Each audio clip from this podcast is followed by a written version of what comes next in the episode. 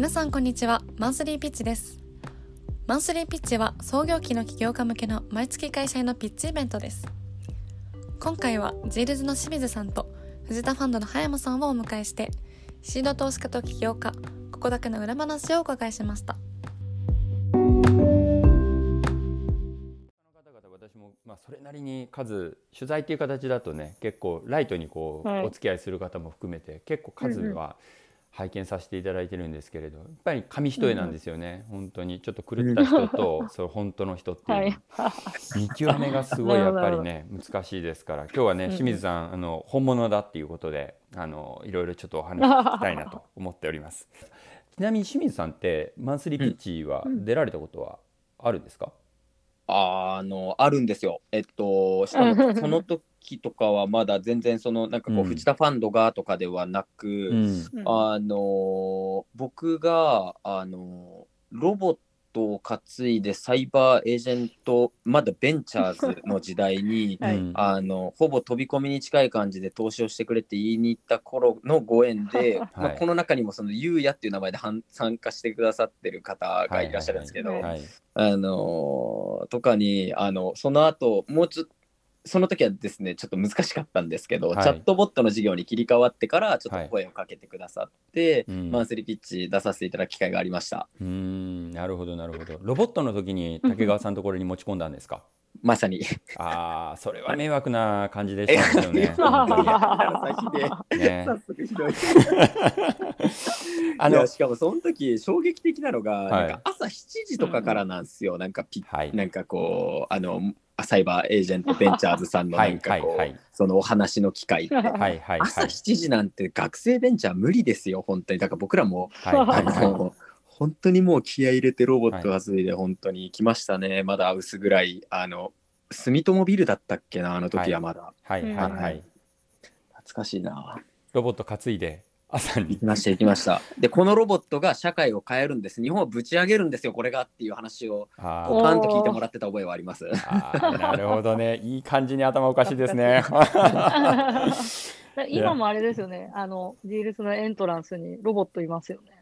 あそうですね。あの未だに飾ってますねはい。本当に。もう一回動かすってなるとなかなかの難易度だと思うんですけど、一旦あの置物にはなってますね。ありがとうございます。あの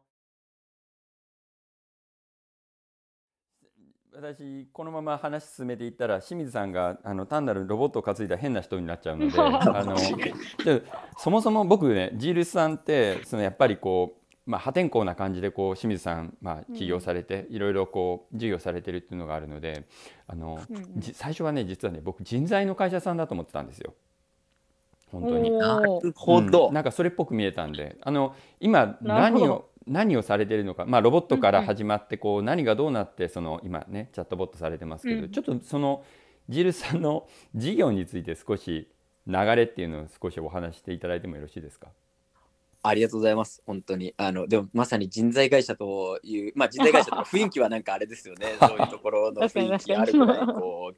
気合系ですよね。いや、本当おっしゃる通りで、はい立ち上がった時は、あの、もう、あの、まだ事業って事業を持ってなかったんで、何でもやってたんですよ。あの、学生時代だったんで、まだ学生ベンチャーの立ち上がりの時は。で、はいただ、あのやっぱりこう、そのいろいろ手を出してもなんかこうビジョンに近づいていってる感覚がなくて何かそのそういう日本をぶち上げるって言ってるようなスケール感にこうつながっていくようなそういう芯を持った事業をやりたいっていうところをずっと探し求めてて、まあ、そういう中で、あのロボット、うん。おを作るまあすっごい単純なんですけどあの人口がうんうん。減っていく、うん。えー国の中で少子高齢化も進んでいく中であのロボットを あののを作ることができたら社会を変えられるっていうのを本気思って、まあ、はい。それで、あのロボットを作るぞっていうことにですねあの、えっと、何のバックグラウンドもなかったんですけどあの始めたっていうのが、はい。あの2年目なんですよ会社。で、はい。その2年目からはそのロボットの開発を始めたのはいいんですけどまあ何にもビジネスにならないんですよ。う本んびっくりするぐらいビジネスにならなくて、うん。しかもあの投資とかも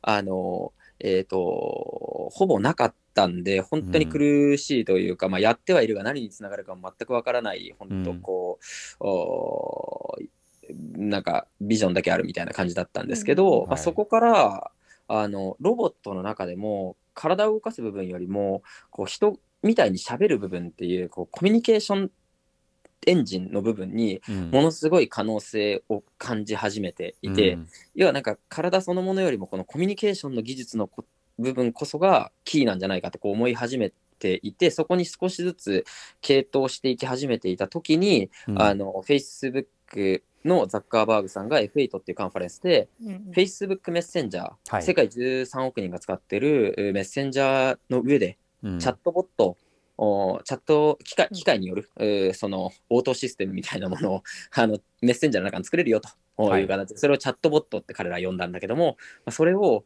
あの世界同時に皆さん、ディベロッパーの皆さん、ぜひ作ってくださいっていう形をオープン化したんですよね。うんうん。でもう僕らはそれが結構こう、そのニュースを見た瞬間に結構雷で打たれたみたいになって、まさにそのロボットで、うん。あの可能性を一番感じていたコミュニケーションの技術っていうものを皆さんが持っているスマホの上で届けられるって思って、うん。もうその時にあの完全にピボットを決めて、うん。あのチャットボットのロボットで作ってきた技術をチャットボットにも適用するっていうことを推し進め始めた。まあ、これが3年目とかですかね、はい3年目の終わりだね。なるほどそこからもうずっとチャットボットの事業一本で、その中ではいろいろ紆余曲折あったんですけど、はい。お進めてきて、今、チャットボットを4年経って5年目に入ろうとしているようなタイミングですね。なるほど。なんかあの辺りのね、2016年あたり、それこそ本当に F8 のところでうん、これが発表されて、チャットボットをやりますっていう方々、結構私もたくさん聞いたんですけど、その後あんまり実は残ってる方がいらっしゃるのかどうか、あまりその後話題は聞かなかったので、じゃあでも清水さんはずっとそれをやり続けられてたってことなんですね。もう本当におっしゃる通りで、うん16年の時ものすごい注目があったんですよ、チャットボット。でももう17年の時には何て言われてたかっていうと、もう墓もうスタートアップの墓場だと あの、チャットボットやった会社はもうどこもうまくいってないと。はい。あので実際事実これシリコンバレーもそうだったんで、うん本当にあのちょっとチャットボットはないよっていうかの、うんなんか雰囲気がすごいたんですよね。で僕らもその時にあの、えっと、なかなかに苦しかったんですけど、はい。あのまあ、そんな時にでも僕らはあのやっぱりそのロボットやってた時コミュニケーションの技術っていうのの応用できることをすごいいろいろ考えてたんでこうん。れ絶対この技術が、技術というかなんて言うんだろうな。まだ PMF でうん。ピタッとはまる場所を見つけられてないだけで、うん。はまる場所が見つかったら絶対あるっていうのを信じてたんですその時、うん。でそういうことを必死に言って回ってた時にそれをあのその可能性をすぐに感じ取ってくれて15分で、うん。あの1億近くの出資を決めてくださったのがうん。あの佐藤祐介さんと、うん。あのうん。本田さんというあのフリークアウトなんですよね。はい。はい。あの人たちはすぐにこの技術の可能性を見抜いてくださって、そこで多分チャットボットの会社だともしかしたらあと初めてぐらいこうシリーズ A みたいな、うん。あ調達をおできて、うん。それは正直すごく大きかったですね。そこからまだビジネスになってないのにずっと結構1年ぐらいまた1年半ぐらいか、掘れたので、うんうん。なるほどね。その、2017年にねフリークアウトさんからだいたい8000万円ぐらい調達されて、その後がまあジャフコさん、えーはい。ですよね、うんうん。その翌年に。でまあその後藤田ファンドっていう形でね。まあ、1年ごとにね、はい。あの新しい投資家の方々とこう出会っていくわけですけれども、せっかく早まりさん来てもらってますから、間違いない。ね、いやいやいあの前半は藤田さんの愛を語る会ということで、あの 先ほどからずっとね ストーキングの話されてましたけれども。あの まあいろいろねこう、藤田さんのこと大好きだっていうふうに、まあ、清水さん公言されてますけれども、まずその出資のそのきっかけになったのって、早まりさんはい。のそのイベントが藤田さんと出会える。早まりナイトっていうイベントをうん。開催していて、あの藤田氏およびその若手の起業家の方うんがこう出会える場として、あのイベント設計させていただいてて、そこに第1回目に、うんあの清水さんいらしてくださって、第1回目なんだ。はいうん第1回目です。はい。ですよね、清水さん。ですね、本当に。いや、僕、本当にあの、その、はいまだ1年目のその一番、なんかジールスが何やってたかを説明するのが一番難しかった頃に、たまたま藤田さんとお会いするチャンスをもらって、はい、その時に 足にも棒にもかかんなかったんですよね、本当に敏感で。なんかそのこから1年目の時に1年目じゃないわ、そのロボットやってる時に藤田さんとお話しする機会があったんですか、えっとですね、それがロボットの前なんですよ。ロボットのあもっと前なんだ。あの、なんか飛び込み営業とか、もう藤田さんに飛び込み営業したの、あ藤田さんとお会いした機会はちゃんとちゃんとイベントだったんですけども、はい。あのただ藤田さんともちろん個別に話せるチャンスなんてないんで、藤田さんが浦和の方にこそこそっと行くようなタイミングに合わせてですね、うろうろしてました、はい。そしたら本当にたまたまやっぱねトイレ前らへんで会えたんですよ。なんであのそこでですね はい。あの日本あの今ちあの飛び込みとかいろいろやってるんですけど、まあ、とにかくジールス日本をぶち上げるっていうこの思いはあのあうんうん思ってる会社でとかでなんか何言ったかもあんま覚えてないぐらい本当にもうテンパりながら その思いを伝えたんですけどまあしっかり箸にも棒にもかからずですね。いやーそれは本当に警察本当呼ばれなくてよかったですね。間違いない。ちょっとちょっとギリ。トイレ前で。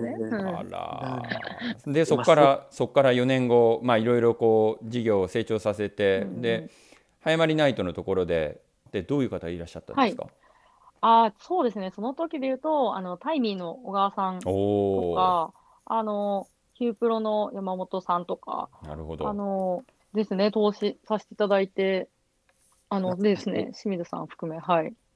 何人ぐらいいらっしゃったんですか、そのイベントには。その時は23人ぐらい起業家の方と、うん。えっと、藤田氏と、うん。あと鈴木治さんと、はい。あの弊社の社員もう1名で、うん。あの開催しましたね。なるほど。うんうん。わちゃわちゃしてました、すごい。わちゃわちゃ。の中でやったんです、い渋谷。やこれがもううん。本当におっしゃる通りなんですけど、僕あの、はい。い、や本当ろくでもないんですけどその二十数名いること自体に腹が立ってしまっていて、その本当ろくでもないありましたね。なんで俺と怠慢じゃないんだって。ね。そうですね、本当に、本当になんかもうクソ野郎なんですけど、冷静に。あの冷静にそれは逆に言うと、なんかはい。藤田さんがなんでお前になんか、あの、しっかりね、いやいやいや縛ってかのない話なんですけど、そのタイミングなんか、あの、なんで20人もおるんだこれみたいな感じで、なんか、まあちょっと、あの、イライラしとったのは記憶してるんですけど、ただ本当に、はい。そそこが、本当にきっかけとしていただけたことで、藤田ファンドからご縁いただけたんで、そのうんうんきっかけがあって、だから今でも本当、早まりナイトは、うんうん。なんか本当に全ての起点ですね、本当に。いや、ありがとうございます。本当に本当に。え、でも怒ってたのなんか覚えてます、若干。いやいやいやいやい怒っ怒ってたんですか？や、いやなんかね、怒ってたっていうか。憤慨してます。憤慨してたんだ。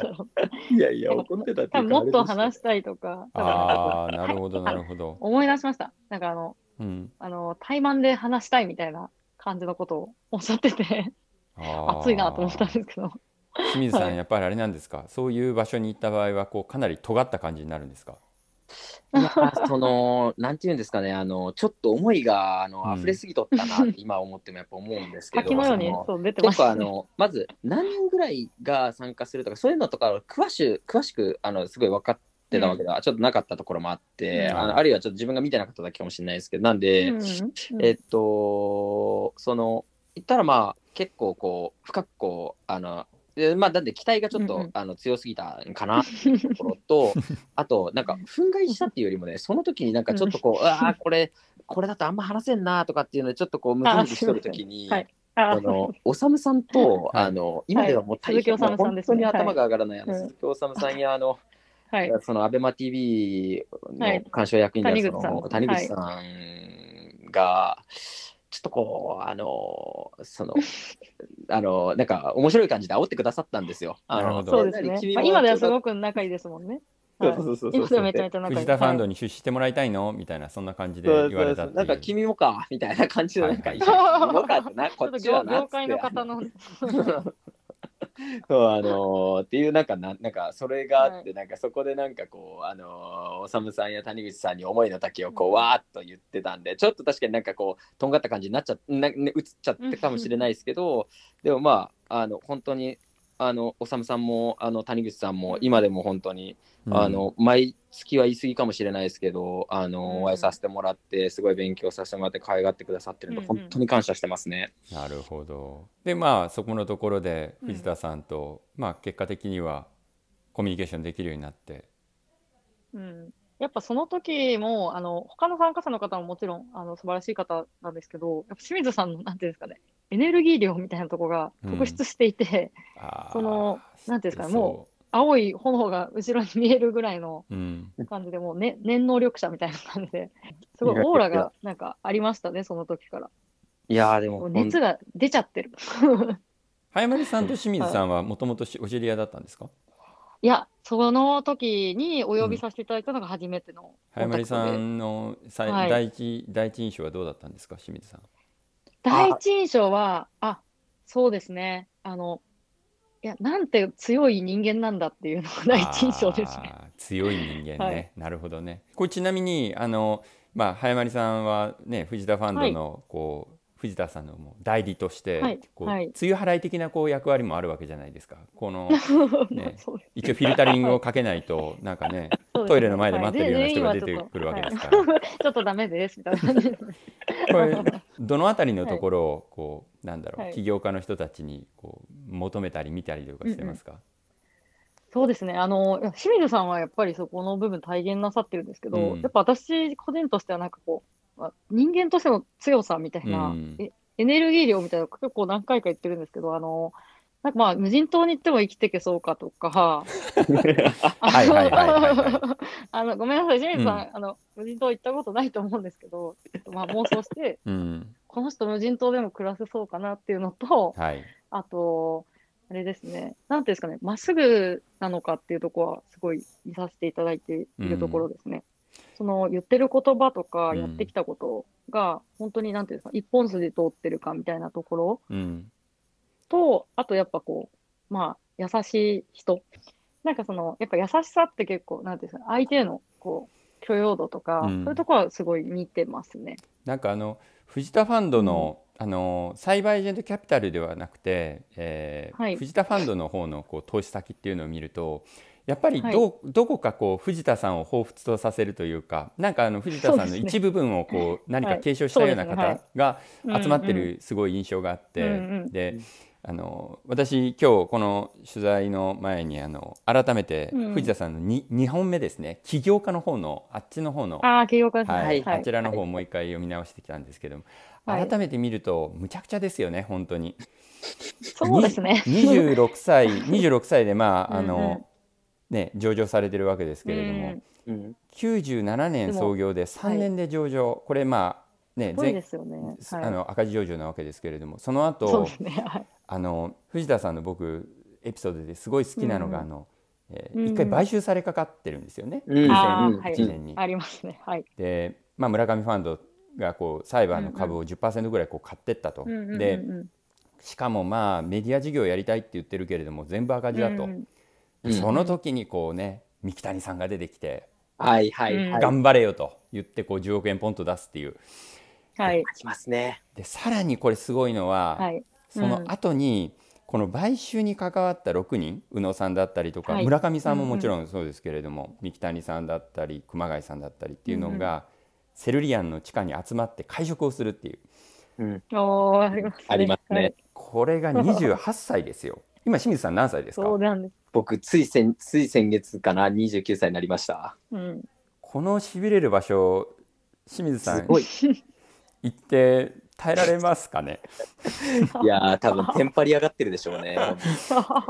すごいですよね平野さんがそのおっしゃるように、こうなんていうんですかね、こう自分に似てるとこがあるみたいな、おそらく多分あるんじゃないかなとうん思っていて、あの藤田氏が投はい資したい、応援したいっていう方々。で、なまあ、っていうのも、そのやっぱり清水さんこう、まあ、当時ですね、当時、もう少し若かった清水さん、破天荒だったわけですが、はい。あの、まあなんかこう面白いやつだな、みたいな感じでやっぱこう、まあ藤田氏も思って、多分当時の自分と重ね合わせて、ねまあちょっと荒いけど、その、なんて言ってることは大きくて、でもやちゃんと地道にやってるな、みたいなところ、うん。まあ多分結構、なんていうんですか、まあ、投資の観点で言うと評価をしていたように思えてて、うんうんうん。で、い今ででもなんていうんですかね、その清水さん、こう社長とこうランチとかうん。あ事業報告みたいなのやってますもんね昨日だったんですよ。おー。昨日もちょうどど。藤田さんとはい。あのお会いさせてもらってて本当うんうにでどういう話されたんですか、結構いろいろ話しました。よそれこそ僕らがあの清水君あのぶち上げるぶち上げるっていつまでなんかそのぶち上げる感じで。話してました。でもね藤田さんだってね1999年のあのブログにあのはい。10年後に10兆円企業になるっていうね、いやいや何の根拠もないけど10兆円になるっはい、伝て、説のブログ、ねはい、あのサイバーエージェント株価で検索すると必ずトップになるっていうね、出てくるんですスーパー SEO をかけたっていう。あれは素晴らしいですけど強すぎました言ってますからね、はい。そういうことね。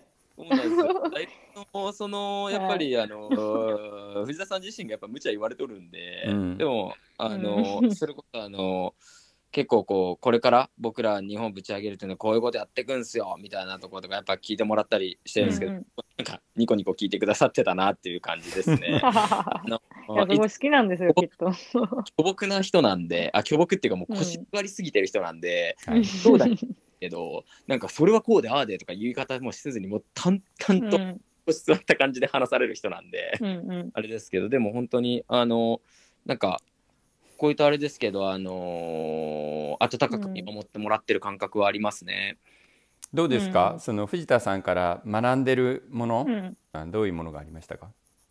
えっとねこれあの直接言われたアドバイスとかでもなんかあの人のなんかあのスタンスを見て思うことがあって、うんもおーマジで細部とか見ないんですよ。もう本当に僕がうんチャットボットがなぜ今こういうことになっとるかとかを必死にこう用るんですけど、うん一ミリも見ないんですよ。なんかこうな、なんて言うんだろうな。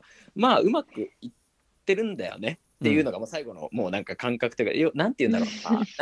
ななんかあんまり小さいことあその藤田さんから見る多分小さいことに多分うん。本当あんまりとらわれなんかうん。微動だにしない感じというか、本質だけ見てる感じはすごく知ってる。うんうんなんかこういつも僕とあとそれから CO の遠藤と参加させてもらうんですけど、うん。はい。い、つも終わった後2人で何話してるかっていうと相変わらず全然なんか細かい部分見てねえなみたいな、はいなんか俺らも逆うん。にちっちゃいことにとらわれなんかその多分あの人からすると多分庄司に、うん。多分めちゃくちゃ僕らはなんかこう時間を時間というか思考を割いてるから、うん。大事なことなんだけどやっぱりほんとそれぐらいなんかこう大筋だけ見てなんか腰据えてやっていくみたいなそういうなんかあの人のなんかスタンスみたいなのはなんかうん。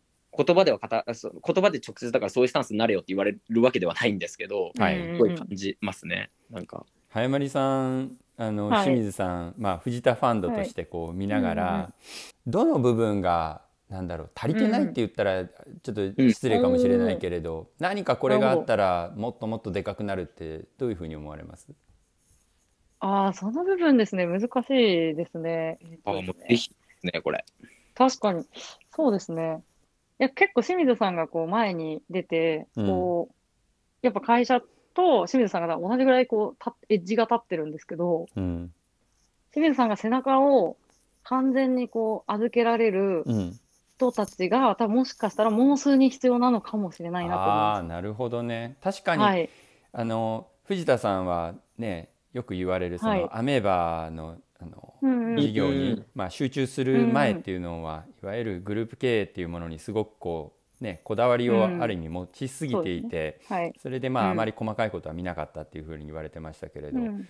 清水さんの場合は今ジールスは何人ぐらいでやられてるんですか？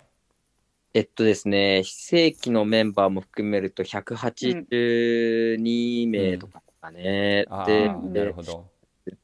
結構今早まりさんが言ってくださった部分、うんうん。ああのすごいこう課題だったんですけど、うんうん。まさにこうあのここで今まさに大輔さん参加してくれてますけど、はい。あったりとか、うん。今実はジールスあの30代40代とかの1週2週経験してきたこう仲間というか、が入ってきてくれてるんですよどんどん。なんで、はい。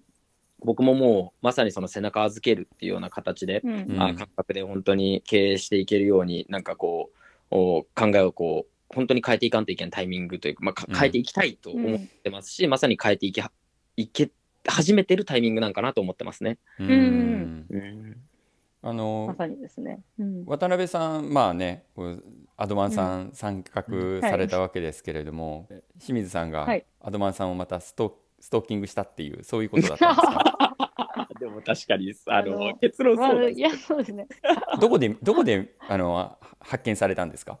あこれがですねあの、うん。今日の遠藤が、うん。あの実はきっかけで、うん。あのはい。大輔さんがあのかつてサイバーエージェントの新卒採用をまるっとこう、うんうん。あの担われてた時があって、うんうん。その時に、多分早まりさんもそうだと思うんだけど、はい塩の遠藤もあのその時にお世話になったあー、はい。あー人なんですよ。で遠藤がジールスに、えー最終的にこう紆余曲折あってジョインして、うんそれで、あの、その時に、あの、チャットボットがまだ全然ほぼ成果も何も、あの、市場からどうなるもんかわからないっていうタイミングの時に、大輔さんが僕らに、あの、その、エンド、エンちゃん、エンエンリュウが言ったよねと、あ CEO としてって。うんだからっていうので、ジルスのチャットボットを発注してくれたんですね。発注というか仕事を頼んでくださって、うんはいそこがきっかけで僕も大輔さんとお会いさせてもらって、うん。で、そこから仕事を一緒にさせてもらって、で、それ以降はもう、あの、僕と仕様の沿道で行かしてもらうみたいなことを繰り返すようになって、はいはい。そこから、ジルスに来てほしいっていうような思いを、あの、だんだんずうずしく伝えるようになっていき、みたいな、その流れですね。どうどうやって口説いたんですか？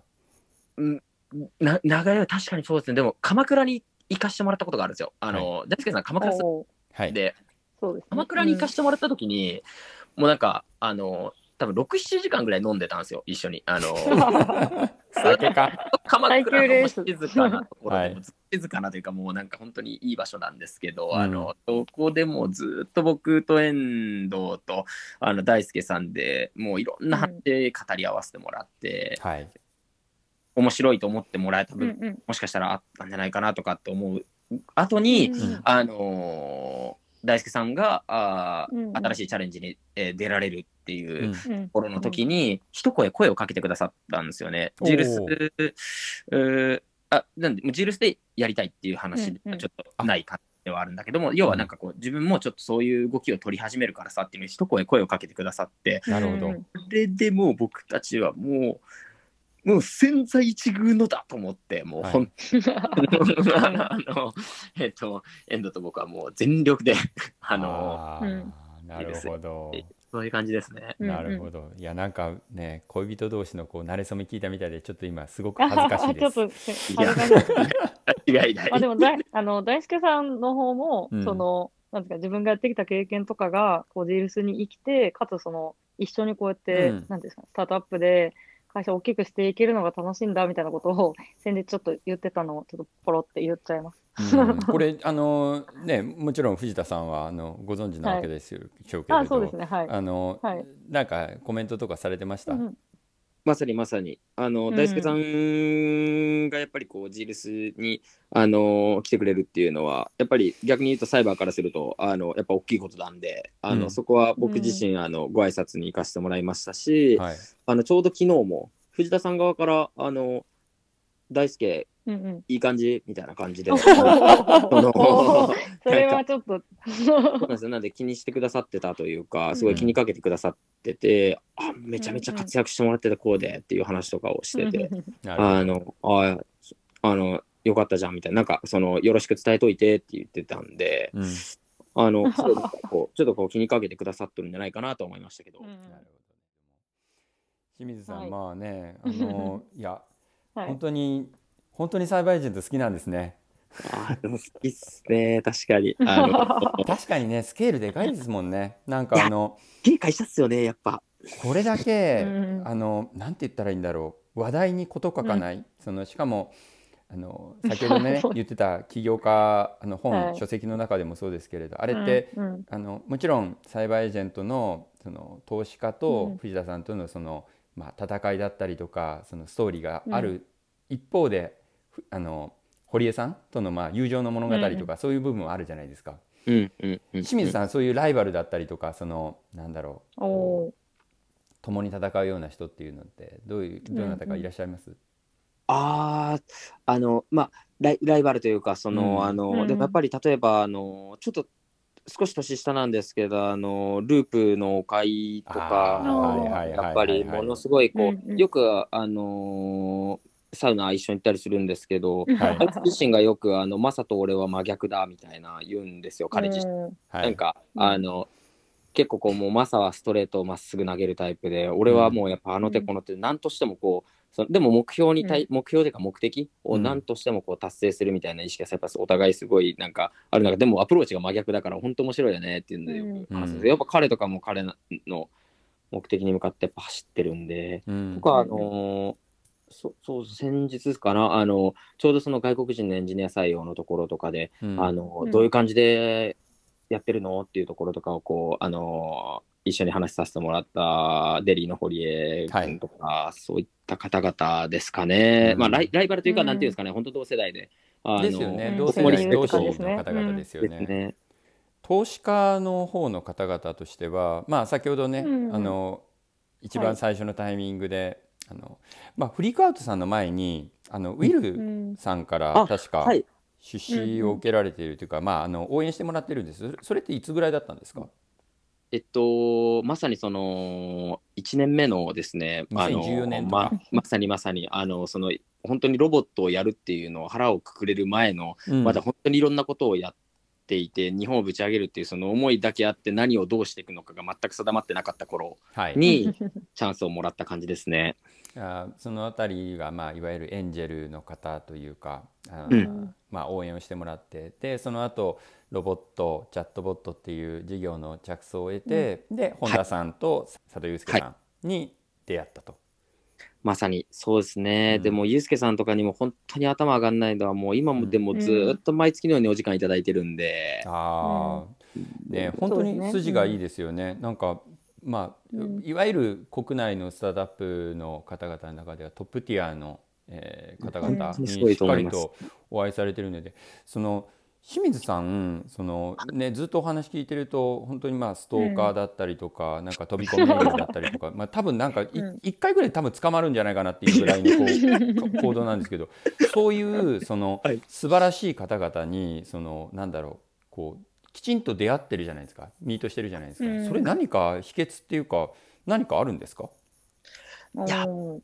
本当にあの、なんていうんですかね、あの、藤田さんはその本であの知っていたっていうのがあって、自分でまさにこう、あのストーカーしてたんですけど、あの、その、ゆうすけさんは本当にあの、もう、たまたまのあの縁であのお会いさせてもらってるんで、僕も、うん。なんていうんですかね、追っかけれててっていう形ではちょっとなかったんですけど、たうん。だ本当にその縁をもらってからはうん、ずうずうしく、それ藤田さんに対してもそうですけど、うん。あの、時間もらいに行っちゃってますね。あの早まりさんこれね、うんうん。ずうずうしい方ってたくさん起業家の方々いらっしゃるじゃないですか。そうです。その清水さんと、清水さんと、はいそれ以外のずうずうしい、うんうん。ただのずうずうしい人と何が違うんですか、清水さんはやっぱあの夢を持った上夢でか。直球で来るんですよね。なんかやっぱグッときますよね、きっと。なるほど言われた方は。なんか一緒にうんこの船乗って叶えませんかみたいなとこをやっぱ見せてくれうんる方なのかなっていうのを、あの客観的に見ると思うので、なんなんですかね、上の方から見ると可愛いなみたいな感じなんですかね。ああなるほど160キロで直球でそうです。バンバン来ると。はいそうです。あの、しかも間髪入れずに来るんですよ。あのーはい。あとやっぱあの本当その、僕も今でも覚えてるのがなんかこうまだまともな状態じゃないアイディアとかうんプロダクトの状態とかでも、なんかさもそれがもうこれからの柱になりますぐらいな感じで当てにくそうですね。はい。あの僕一回藤田さんにあのあ衝撃だったのあがなんか僕が今からもうこれ確実に来ますみたいな、い、やもうこれから音声の時代なんで、これもう僕らはもうとんでもないものを生み出しちゃいますよみたいなのをプレゼンした時に 絶望した顔してこれね本当いいところ何か一つないかなって探したの。何もなかったっていう。完全ダウトだと思うって。いや、そうなんですよ。なんかびっく、りして。そうですね。はい、やばかった。です。あの、一時期、その、新サービス、プロダクトを出したいっていうので、投資した後に、その、まあ、藤田氏にこういうサービスを出したいんですっていうプレゼンを清水さんが絶対したいと、はい。絶対当たるんでっていうのをはい。言われたんで、ちょっと時間を作ったんですけど、まあ、はい大玉砕して帰ってきたっていう話です。本当に。なんかそういう時ってなんかこうとはいえ何かあるかもねとかっていう感覚のフィードバックあるじゃないですか、普通、うん。なんか、はい。うん。びっくりして本当にあの絶望的なまでにもうあのはい。なんかあの完全にノーでしたよね。あのはい俺あれすごかったですよね本当に。あの、そうなんですよ。実はその、玉砕された後に、あの、社長から、うん。清水君はどうしたのって聞かれたんですよね。ちょっと本業に集中してもらいますって一言言って。ああ、それ事はなきを得ました早森さん正しい意見ですね。清水さん多分ね、すっごいこうなんだろう、たくさん叱られてきてると思うんですけれど、その一番今までで叱られたやつの中で、これは困ったなーっていうやつって何がありました？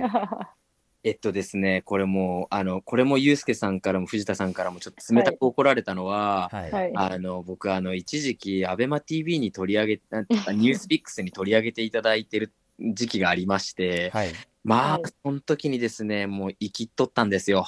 で、え ーありましたね。あの、その時にですね、あの、お二方ともから、あの、きつく、あの、フィードバックいただきまして、あの、その出なくなって、あの、襟立ってやっていこうというような気持ちになったりとかっていう、そそういうことはありましたね。まあ一番だったかなって感じですけど、まあでも本当、あの、きつく言ってもらうときは言ってもらってると思います。なんで、そういう意味で言うと、ただまああの人たちからすると、なんで、なんか持ってくるやつみたいな多分なってる気がします。あのその柔らかい状態でもなんか持ってくる。